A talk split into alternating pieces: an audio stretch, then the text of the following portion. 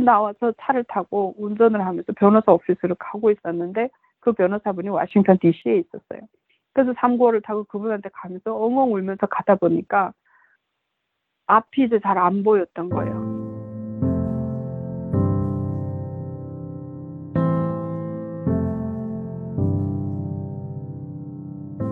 가다가 사고가 날 뻔해서 급정거를 해서 차를 세웠는데 막 밖에서 연기가 막 나더라고요. 너무 브레이크를 잡다 보니까. 또 앞에 큰 트럭이 있었는데 그래도 박지를 않고 차를 세웠어요. 그리고 차를 옆에다 세워놓고 엉엉 울다가 내가 그대로 만약 운전을 하면은 정말 큰 사고 나서 다른 사람을 죽일 수 있겠다는 생각이 들더라고요.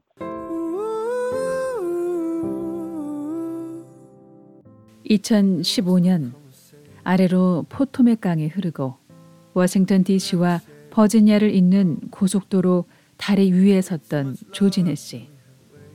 북받치는 감정으로 정신없이 차를 몰다 섬뜩한 생각에 차를 세우고 밖으로 나와 강을 내려다보며 목 놓아 울었습니다.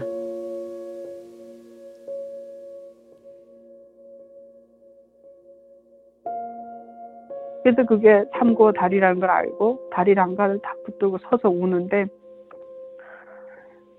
제가 크리스찬이다 보니까 두 가지 생각이 들더라고요. 하나는 내가 이렇게 만약 그냥 죽어버리면 모든 루머가 끝날 거고 이런 억울함도 분함도 가슴 아픔도 어머니가 나 때문에 속상해서 억울해서 우는 거 이런 거 다 해결될 거다. 그 생각이 들어서 끝내자.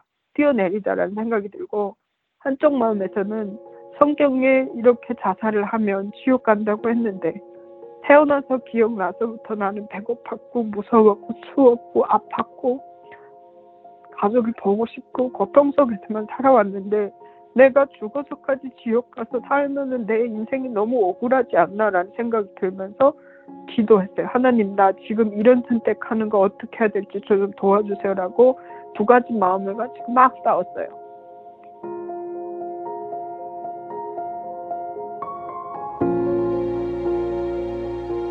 지역 언론사의 보도를 보고 달려가 억울함을 호소했던 그날 사실관계를 확인하지 않고 기사화한 것임을 확인했지만 정신적 압박감은 감당할 수 없었습니다.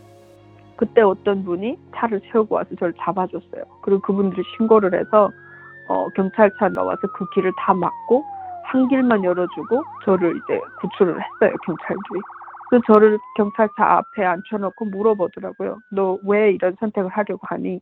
왜 속상한 거야? 얘기를 해서 하는데 한마디도 못 하겠더라고요. 왜냐하면 속으로 생각은 같은 탈북자들인데요. 저를 조선족이라고 해서 억울해서 그래요라는 말도 못 하겠고 우리 동생이요 태어난 게 8개월 만에 태어나서 두 달 만에 굶어 죽었는데 5개월 만에 태어났다고 억울하게 얘기해요라는 말도 못 하겠고 뭐라고 그 억울한 심정을 얘기를 못 하겠더라고요. 그래서 그냥 계속 울었어요. 울기만 하니까 경찰들이 그래 미안한데 왜 우는지 모르겠지만 조금만 정신 차려봐 차려봐 하는데 제가 그냥 정신 잃어버렸어요. 그래서 경찰이 제가 정신 차려보니까 앰뷸런스 위에 있었고 앰뷸런스를 타고 병원으로 갔어요. 함경북도 무산에서 태어난 조진혜 씨는 1998년 당시 11살의 나이로 어머니와 동생과 함께 두만강을 건넜습니다. 10년간 중국에서 숨어 지낸 진혜 씨는 중국 베이징 내 유엔 난민기구 사무소에서 1년 3개월간 보호를 받았고 난민 지위가 인정돼 2008년 3월 미국으로 건너왔습니다. 난민으로 인정받고 미국에 정착한 진해 씨는 한동안 일부 탈북민들에 의해 탈북자가 아닌 조선족이며 인권 장사를 하며 자신의 배를 불린다는 지속적인 비난에 시달렸고 그런 상황에서 진해 씨와 어머니 그리고 여동생은 정신적 고통에 시달렸다고 진해 씨는 말합니다. 지난 2019년에는 어머니와 자신의 친자 확인을 위한 유전자 검사를 진행했고 이를 부인하는 움직임을 인식해 두 차례 확인을 받게 됐습니다. 또 조진혜 씨가 소문을 퍼뜨렸던 인물에 대해 법적 대응을 하면서 오랜 기간 이어졌던 조선족이라는 소문과 인신 공격은 일단락 지어졌습니다. 이날은 그런 어려운 시간들 중 하루였습니다. 이물질실에 들어가서 주사 맞고 한 6시간 만에 정상적으로 깨어났는데 제가 몸을 가눌지를 못했고 말을 한마디도 못했고 물을 먹으면 계속 토했어요. 그랬더니 이분들이 입원을 해야 된다라고 하면서 입원을 시켰어요. 근데 다음날 아침에 깨어나 보니까 잠자는 약을 투입을 했더라고요. 그래서 깨어나서 보니까 어, 아침을 먹어야 된다고 나오라고 그래서 간호사 이끌려서 나갔어요. 어떤 큰 거실에 앉혀놨는데 환자들이 많았어요. 참 신기한 병원이다. 아침을 다 같이 먹네. 그러고 앉아 있는데 어떤 하얀 가운을 입은 이쁜 백인 의사 선생님이 들어오시더니 손에다가 사과 하나랑 계란 하나를 쥐고 서서 물어보더라고요 사람들한테. Hello everybody, watch me. What is this? What do you think? What is this? 계속 그렇게 물어보는 거예요. 그래서 이 의사 선생님 왜 저런 질문을 할까라고 쳐다보고 있는데 평소 경험한 병원 분위기와는 달라 어리둥절했던 진혜 씨. 그런데 환자들의 대답은 진혜 씨를 당황하게 만들었습니다.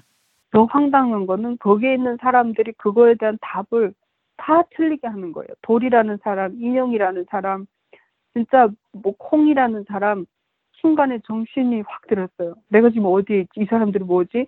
그다음 주위를 살피고 나서 막 뛰었어요. 뛰어서 어디를 나가려니까 문이 다 잠겨 있고 못 나간다고 막 사람들이 막고.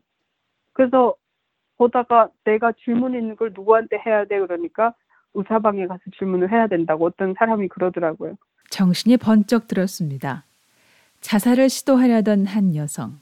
감정의 극에 달해 정신을 잃고만 진혜 씨를 병원 측에서는 정신병동에서 치료를 받도록 한 겁니다. 여기는 정신병동이고 음, 자살을 하려고 시도를 한 사람은 여기에 와서 치료를 받아 나갈 수 있고 네가 말도 안 하고 울기만 하고 혈압이 너무 떨어지고 몸이 너무 안 좋아서 치료를 하려 그러니까 마음 푹 놓고 여기서 자고 먹고 막 쉬다가 주사도 맞고 이러다가 퇴원을 하면 된다. 하, 그래서 물어봤어요. 여기서 제일 빨리 나갈 수 있는 때가 언제냐니까 14일이 걸린다 그러더라고요. 그래서 제가 울면서 사정했어요. 나는 간병인 회사에서 매니저로 일을 하고 있고 동생은 학교 가고 어머니는 집에 계신데 내가 월급 받은 날이 내일 모이고 집세도 내야 하고 차 렌트비도 내야 하고 서류 처리도 다 내가 하고 있는데 내가 여기 있으면은 모든 게 벌금이 생기고 내 경제적으로 벌금 나오는 걸 갚을 수가 없다. 그러니까 당신 나 여기서 내보내줘야 된다. 도와달라고 막 사정을 했더니 미안하다고 그런 걸 들어줄 수 없다고 어, 제가 그랬어요. 죽을 사람이 렌트 근심을 하고 죽을 사람이 어, 일하는 근심을 하겠냐. 나는 여기서 자살할 것 같으면 저 높은 창문 위에다 목을 매서 죽어도 되고 화장실에 가서 물에다 물 얼굴을 거기다 받고 죽어도 되고 죽을라면 난 방식이 너무 많다. 근데 죽고 싶지 않다. 그냥 운전하다가 감정이 역해져서 서 있었던 것 뿐이지 죽으려고 한 게 아니니까 나 제발 좀 도와달라고. 웃지 못할 해프닝으로 끝난 이야기.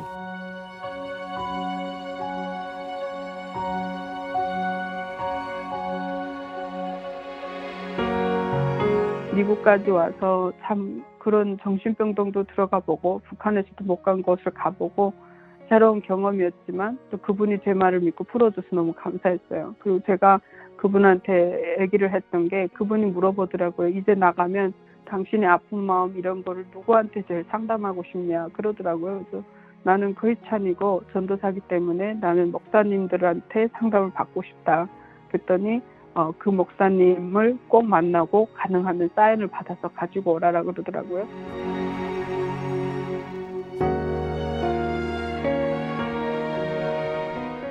이미 지난 시간이었지만 누구도 보상해주지 않은 고통의 시간을 지나면서 그때는 몰랐지만 자신의 소명을 일깨워주는 여정 중 하나였다고 말합니다.